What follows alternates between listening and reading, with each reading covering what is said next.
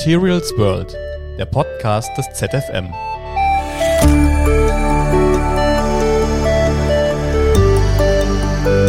Ich bin Manuel Weiß, Postdoc am Zentrum für Materialforschung und mich fasziniert, dass ich mit meiner Forschung die Technik, die mich fasziniert, auch besser verstehen kann, wie zum Beispiel ein Elektroauto.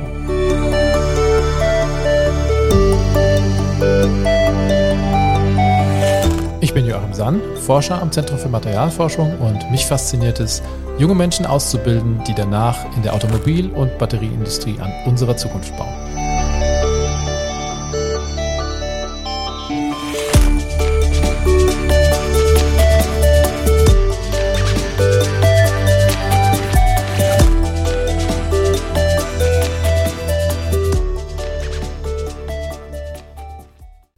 Hallo und willkommen zum Podcast Materials World, der Podcast des ZFM. In unserer Zeit sprechen wir viel über Energiewende, Verkehrswende, wie bewegen wir uns fort und welche Einschränkungen müssen wir akzeptieren. Ein Knackpunkt in der Akzeptanz von E-Autos war ja lange Zeit die Reichweite und die Wartezeiten fürs Aufladen der Batterie. Über das sogenannte Schnellladen von Akkus, insbesondere für E-Autos, wollen wir mit zwei ausgewiesenen Experten sprechen. Mit Dr. Joachim Sann, Projekt- und Laborleiter am Physikalisch-Chemischen Institut der JLU. Hallo. Hallo. Und Dr. Manuel Weiß, Postdoc am Physikalisch-Chemischen Institut der JLU. Hallo. Hallo. Und ich bin Martin Schäfer und führe durch den Podcast. Doch zum Start haben wir ein Geräusch mitgebracht. Ihr ahnt es schon, es geht ums Laden und das kann Mensch hören. Doch nein, das Fieben von Ladesäule und oder Autos sollte Schnee von gestern sein. Sie haben was anderes, Rasantes mitgebracht. Ja, wir haben quasi das Gegenteil von schnell laden mitgebracht, nämlich schnell entladen, nämlich das äh, Beschleunigungsgeräusch eines Elektrofahrzeugs beim Losladen. Genau, jetzt spielen wir das Geräusch ein.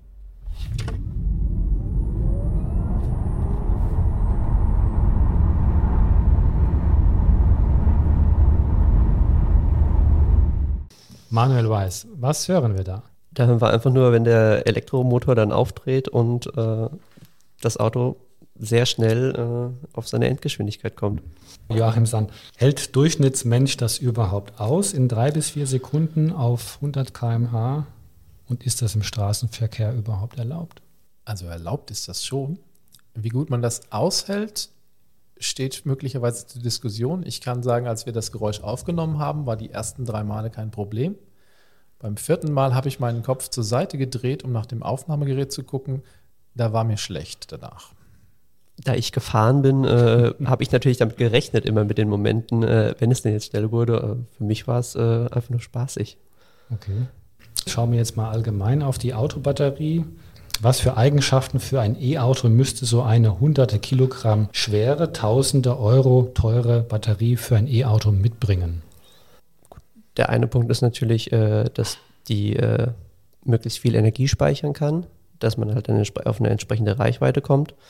Und der andere Punkt ist, dass man sie auch recht schnell wieder äh, vollladen kann, wenn man denn einmal die äh, Reichweite ausgeschöpft hat, die darin gespeichert ist. Wo stehen wir aktuell bei Reichweiten und Schnellladefähigkeit? In Kilometern und in Wartezeit? Also bei den Reichweiten, die, da muss man vielleicht unterscheiden, Reichweiten, die möglich sind und Reichweiten, die realisiert werden. Ähm, möglich ist man in der Größenordnung 600 bis 800 Kilometer. Das zeigt die Oberklasse aktuell. In den Mittelklassefahrzeugen ist man da eher aus ökonomischen Gründen ein bisschen limitiert, aber da sind realistische Reichweiten im Moment so 400 bis 500 Kilometer. Das ist das, was umgesetzt wird. Also das heißt, die Urlaubsfahrt ist durchaus möglich.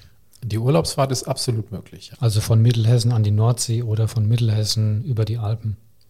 Das ist absolut möglich, ja. Mhm. Beim Laden gibt es ja quasi die zwei Seiten, nämlich einmal das Akku im Auto und dann noch die Wallbox, das Ladegerät. Was ist da entscheidend? Da kommt es zum einen darauf an, äh, also wenn wir jetzt die Wallbox betrachten, die man ja in der Regel zu Hause hängen hat, äh, die funktioniert mit Wechselstrom, lädt sehr batterieschonend, aber auch äh, sehr langsam. Also da kann man dann das Auto über Nacht wieder vollladen. Damit ist kein Schnellladen möglich. auf der anderen Seite die Schnellladesäulen, die meist an Autobahnen in Ladeparks so zusammen angeordnet sind, Die funktionieren mit Gleichstrom, mit äh, deutlich höheren Leistungen und äh, die ermöglichen dann das Schnellladen des Fahrzeuges. Mhm. Okay, dann gibt es bei mir ein Missverständnis. Ich dachte, eine Wallbox lädt schnell. Korrigieren Sie mich da gerne mal. Also eine Wallbox lädt etwas schneller als die Haushaltssteckdose. An der Haushaltssteckdose kann man ähm, je nachdem, was man anschließt, zwischen 2,4 und 3,7 Kilowatt laden. Das kann man sich dann ausrechnen. Da ist man bei einem, äh, bei einem typischen Elektroauto-Akku so in der Größenordnung 20 bis 30 Stunden am Laden. Es kann aber trotzdem ein Modell sein, was gut funktioniert. Die meisten Wallboxen liegen bei 11 Kilowatt tatsächlich. Ähm, mit diesen 11 Kilowatt ähm, hat man einen typischen Akku eben so in, naja, fünf bis acht Stunden bei den typischen Akkugrößen voll. Die sind primär dazu gedacht, eben nicht den leeren Akku knallvoll zu machen, mhm. sondern das, was man am Tag verfährt, über Nacht wieder reinzuladen. Und Wallbox deshalb, weil ähm, eine normale Strominstallation, Hausstrominstallation üblicherweise nicht dafür gedacht ist, über mehrere Stunden hinweg Volllast auf einer Leitung zu ziehen. Also selbst wenn die Steckdose nominell 16 Ampere hat und damit 3,7 Kilowatt kann, ähm, wenn man das quasi regelmäßig und über viele Stunden macht, kann das sein, dass die Steckdose davon eben doch kaputt geht.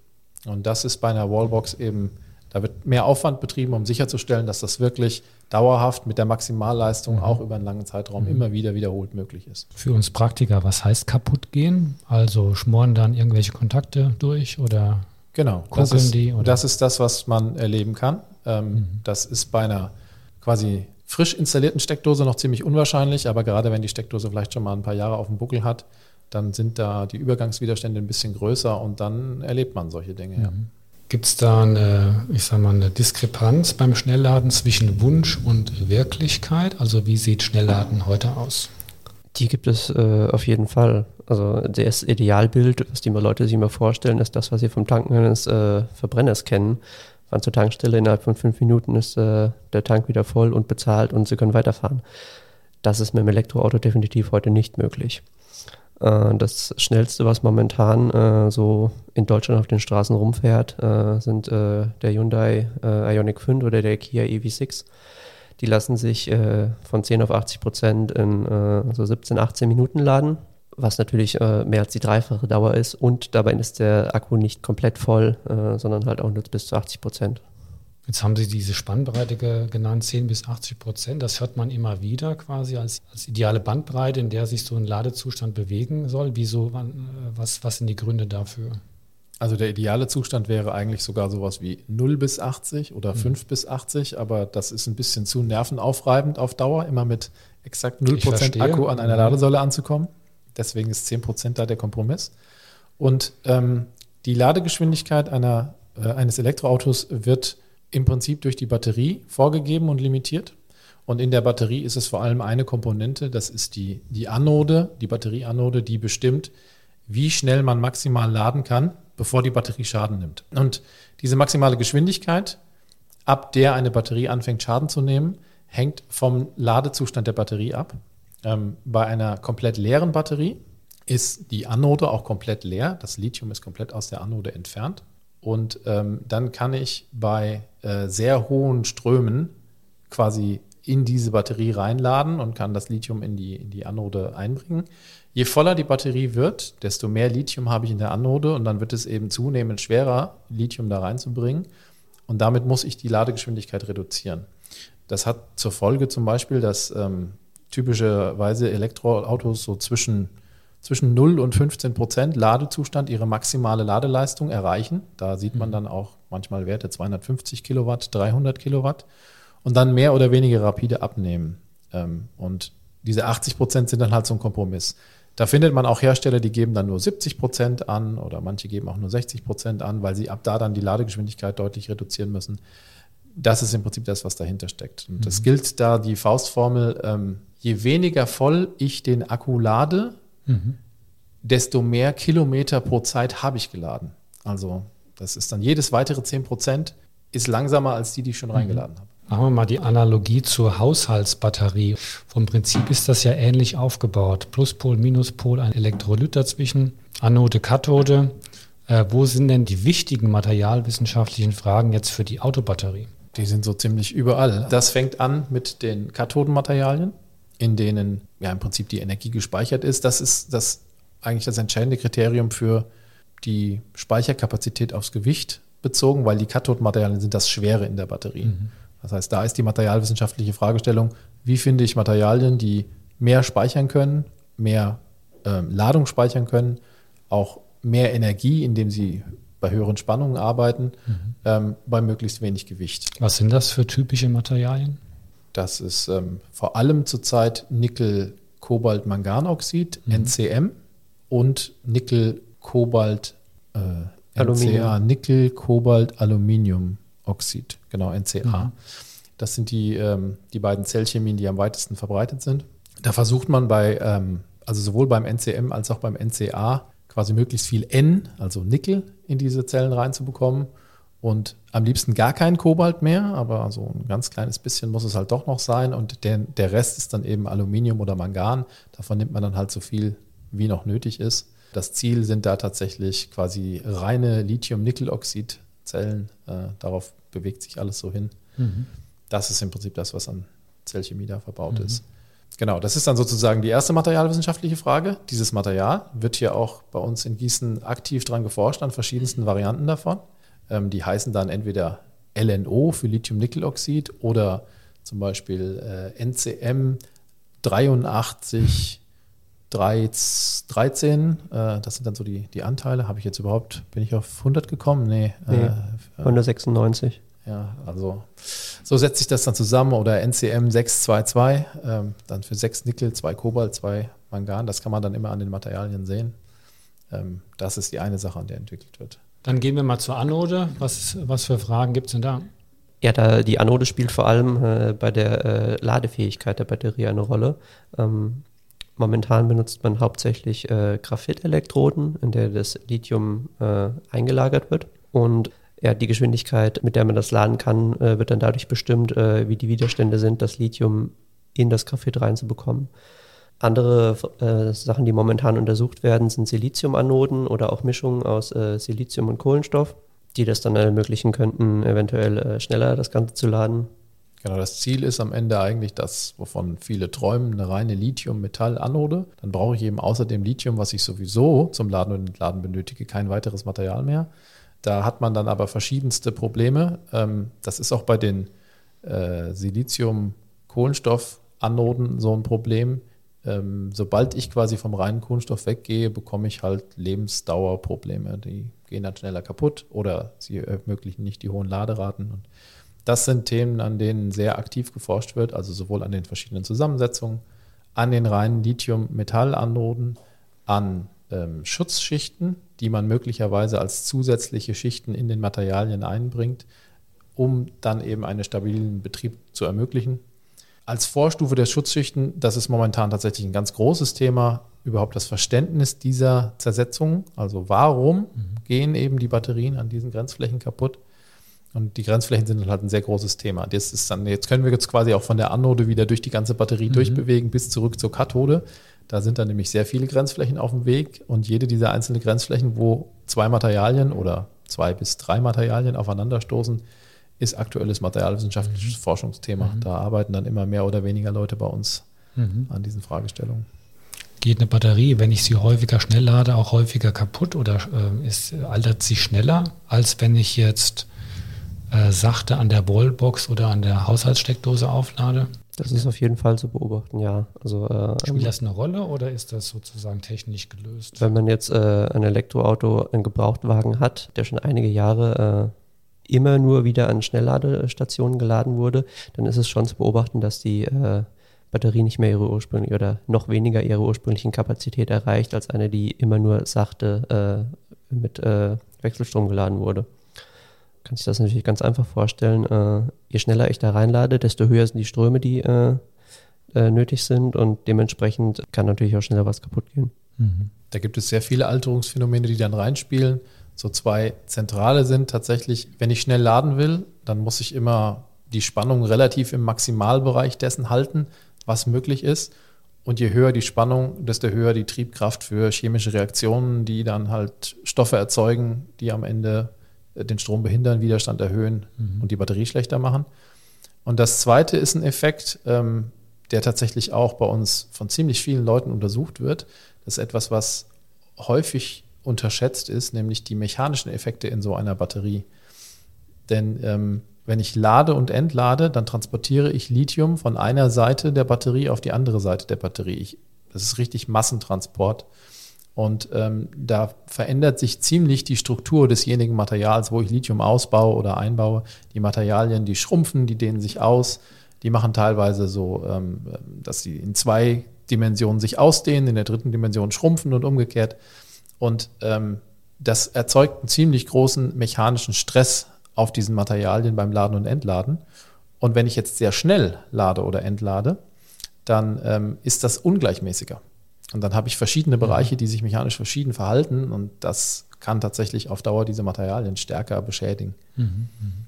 Das führt dann eben zu diesen ja, niedrigeren Kapazitäten mhm. oder teilweise werden dann bei älteren Batterien von der Software die Ladegeschwindigkeiten limitiert. Alle diese Effekte gibt es grundsätzlich. Mhm. Okay, jetzt haben Sie uns ja so einen gewissen Überblick über das Schnellladen gegeben, aber Sie sind ja konkret auch in der Forschung aktiv hier am ZFM. Geben Sie uns doch mal einen kleinen Einblick über Ihre Forschungsaktivität. Ich beschäftige mich mit Batterien der nächsten Generation, kann man sagen. Also das, was irgendwann nach den Lithium-Ionen-Batterien mal kommen könnte. Da gibt es zum einen äh, die Feststoffbatterien, die äh, komplett auf äh, flüssige Komponenten verzichten wollen, mhm. was dann äh, zum Beispiel die Sicherheit erhöhen könnte, dadurch, dass ich kein organisches Lösungsmittel mehr in der Batterie habe, was äh, eventuell im Fall der Fälle äh, Feuer fangen könnte. Mhm. Äh, bei einer Feststoffbatterie hat man dann einfach nur noch keramische Ionenleiter, die Feststoffe sind, die fangen nicht an zu brennen.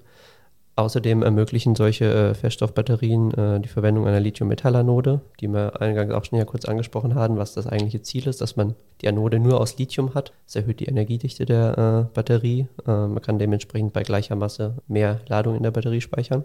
Die andere Sache sind, äh, an denen ich forsche, sind äh, andere Next Generation Batterien, wie zum Beispiel welche, die auf Metall-Luft-Chemie basieren also der größte Forschungsfokus bei uns ähm, liegt auf den Feststoffbatterien. Ähm, das sind auch von den sozusagen Next Generation Batterien. Da werden viele Konzepte gehandelt. Diejenigen, die ähm, eigentlich am greifbarsten sind, ähm, möglicherweise aktuell zusammen mit Natrium-Ionen-Batterien, wo wir auch ähm, ein bisschen dran arbeiten. Da sind allerdings andere Gruppen äh, im Moment schon noch aktiver. Aber das sind so quasi die beiden Batterie- Konzepte, ähm, von denen man erwartet, dass sie in den nächsten Jahren tatsächlich auch äh, in den Markt eintreten und auch ihren Weg in Fahrzeuge finden. Bei den Feststoffbatterien, da gibt es auch verschiedene Konzepte, also die keramischen Konzepte, die ähm, der Herr Weiß gerade schon sagte, ähm, dann ähm, sulfidische ähm, Zellen, das ist quasi diejenigen, die momentan die beste Perspektive zu haben scheinen, weil sie ähm, ähnlich gut funktionieren können wie flüssige Batterien. Da gibt es auch schon Marktteilnehmer, die Zellen verkaufen wollen. Da gibt es so mhm. Startups, von denen man vielleicht mal gehört hat, äh, in letzter Zeit sowohl im positiven wie im negativen Sinne. Da gibt es QuantumScape, mit denen VW zusammenarbeitet und Solid Power, mit denen BMW zusammenarbeitet. Und das ist alles dementsprechend auch schon durchaus marktnah, möchte ich mal sagen. Also auch die, auch die chinesischen Zellhersteller, Kattel zum Beispiel, von denen hört man, dass sie daran arbeiten. Marktnah heißt dann fünf Jahre, zehn Jahre? In welchen Zeitabschnitten denken Sie? Also tatsächlich ähm, fünf Jahre ist so der Zeitraum, denke ich, wo, wo Hersteller angekündigt haben, dass sie mit sowas kommen wollen. Das ist sicherlich ähm, für nicht so großvolumige Serien realistisch, weil Prototypen gibt es da durchaus schon. Die Ankündigungen liegen so im Bereich drei bis sieben, acht Jahre, sowas, sowas in der Größenordnung. Mhm. Ja, und da verspricht man sich halt ähm, zum einen die höhere Speicherkapazität, das ist sicherlich ein Punkt. Ähm, man verspricht sich eben gerade von den Feststoffbatterien auch, dass man möglicherweise das Schnellladeproblem insofern lösen kann, dass man nicht mehr die Ladegeschwindigkeit abhängig vom Ladezustand so stark drosseln muss. Es gibt da auch ganz grundsätzliche Effekte, die die Ladegeschwindigkeit limitieren. Die sind aber bei weitem nicht so stark vom Ladezustand abhängig. Also wenn ich es schaffe, eine so eine Batterie dann eben mit 200, 250 kW zu laden, dann kann ich sie mit diesen 250 kW auch möglicherweise bis 90 Prozent laden und muss nicht drosseln. Und das würde Ladegeschwindigkeiten drastisch erhöhen. Da ist man dann eben in der Gegend 10 Minuten zum Vollladen. Und man kommt über die 80 Prozent hinaus mhm. und hat damit für eine Langstreckenfahrt auch effektiv mehr Kapazität zur Verfügung. Okay. Also wenn Sie sagen zehn Minuten, man geht Richtung zehn Minuten, dann wäre ja ein das Problem des Schnellladens eigentlich gelöst, also so von Verbraucherseite, weil die zehn Minuten, die wird man ja warten können. Ja, also diese zehn Minuten ist auch ein Entwicklungsziel, ja. was man aus vielen Richtungen hört und das äh, scheint mir auch realistisch. Da gibt es möglicherweise auch heute schon Zellen, die das können. Es macht dann immer noch einen sehr großen Unterschied, ob man denkt, dass ein Zellkonzept das tatsächlich kann oder ob man weiß, dass ein Zellkonzept das millionenfach auf der Straße über 200.000 Kilometer plus kann.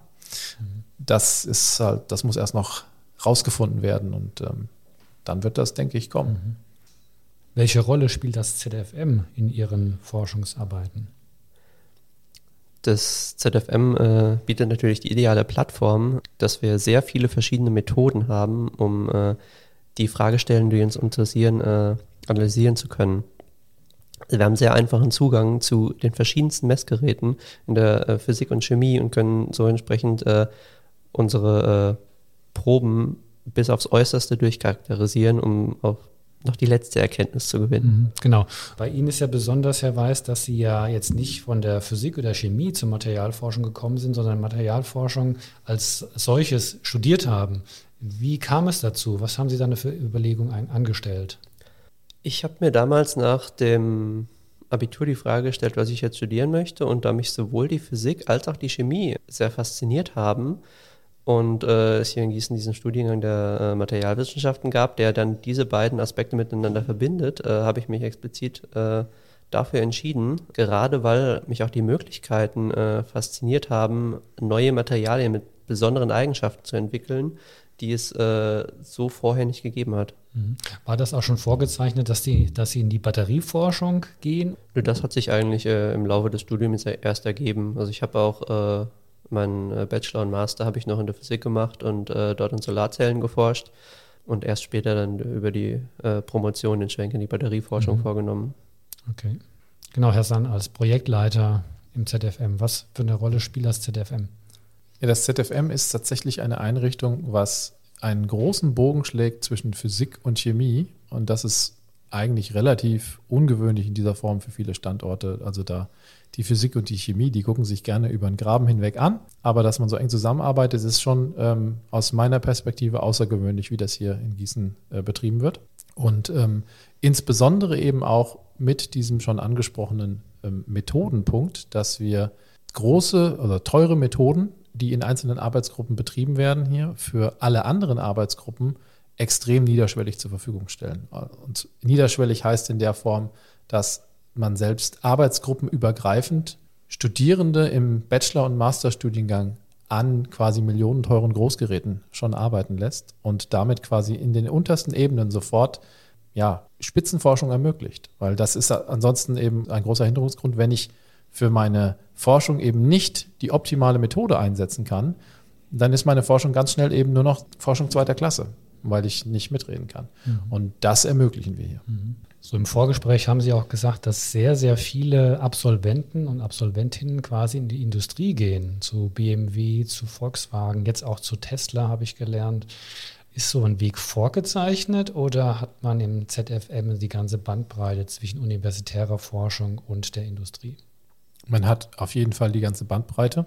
Quasi eine Stärke dieses Konzeptes ist es auch gerade, dass die sehr drittmittelstarken, anwendungsrelevanten Bereiche die Technik mitfinanzieren, die dann auch in der vielleicht exotischeren Grundlagenforschung eben eingesetzt werden kann, die aus sich selbst heraus so eine Methodik vielleicht sonst gar nicht finanzieren könnte.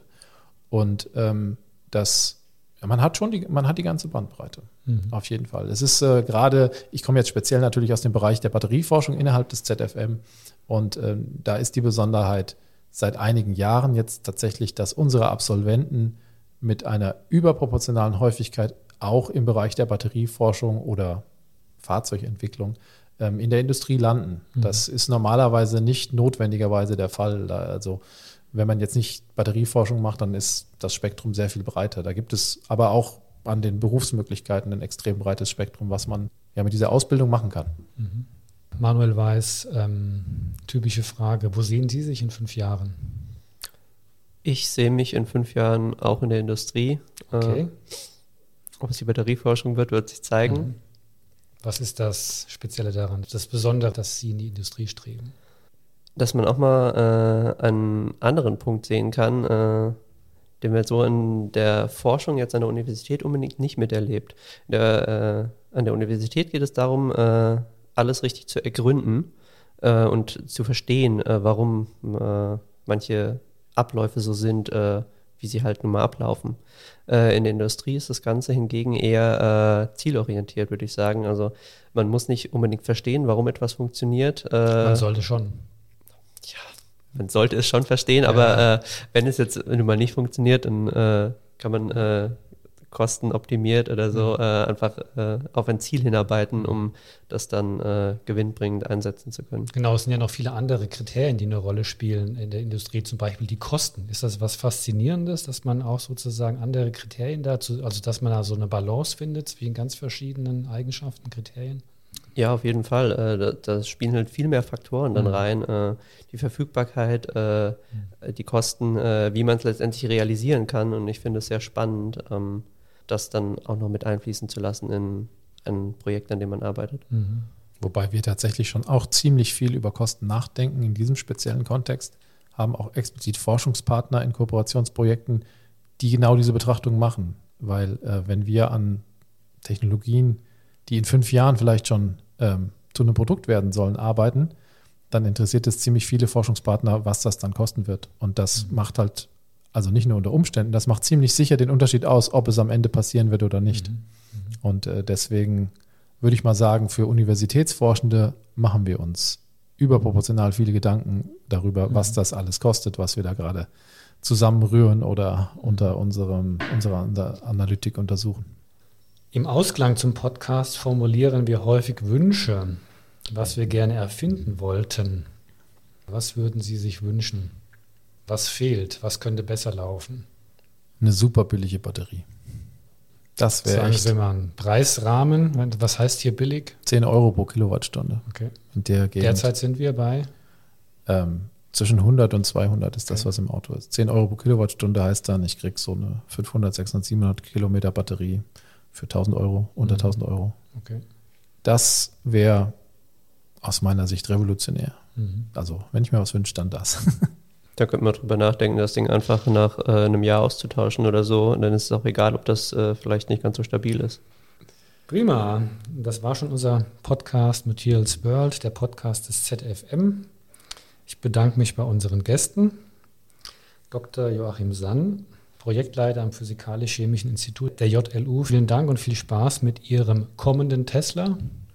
Das hoffe ich, ja. Dr. Manuel Weiß, Postdoc am Physikalisch-Chemischen Institut der JLU. Vielen Dank und viel Freude am Forschen. Ich bedanke mich auch. Unseren Podcast findet ihr auf der Homepage des ZFM unter www.uni-gießen.de slash ZFM oder auf verschiedenen Podcast-Plattformen im Internet, etwa Spotify und auch auf dem YouTube-Kanal der Uni Gießen. Natürlich sind wir interessiert an euren Kommentaren, Feedback und Rückmeldungen. Am einfachsten an die E-Mail-Adresse info@lama.uni-gießen.de.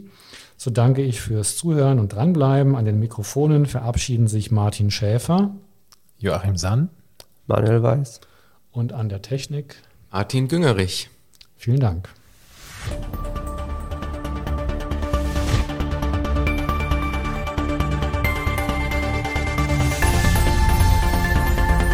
Materials World, der Podcast des ZFM.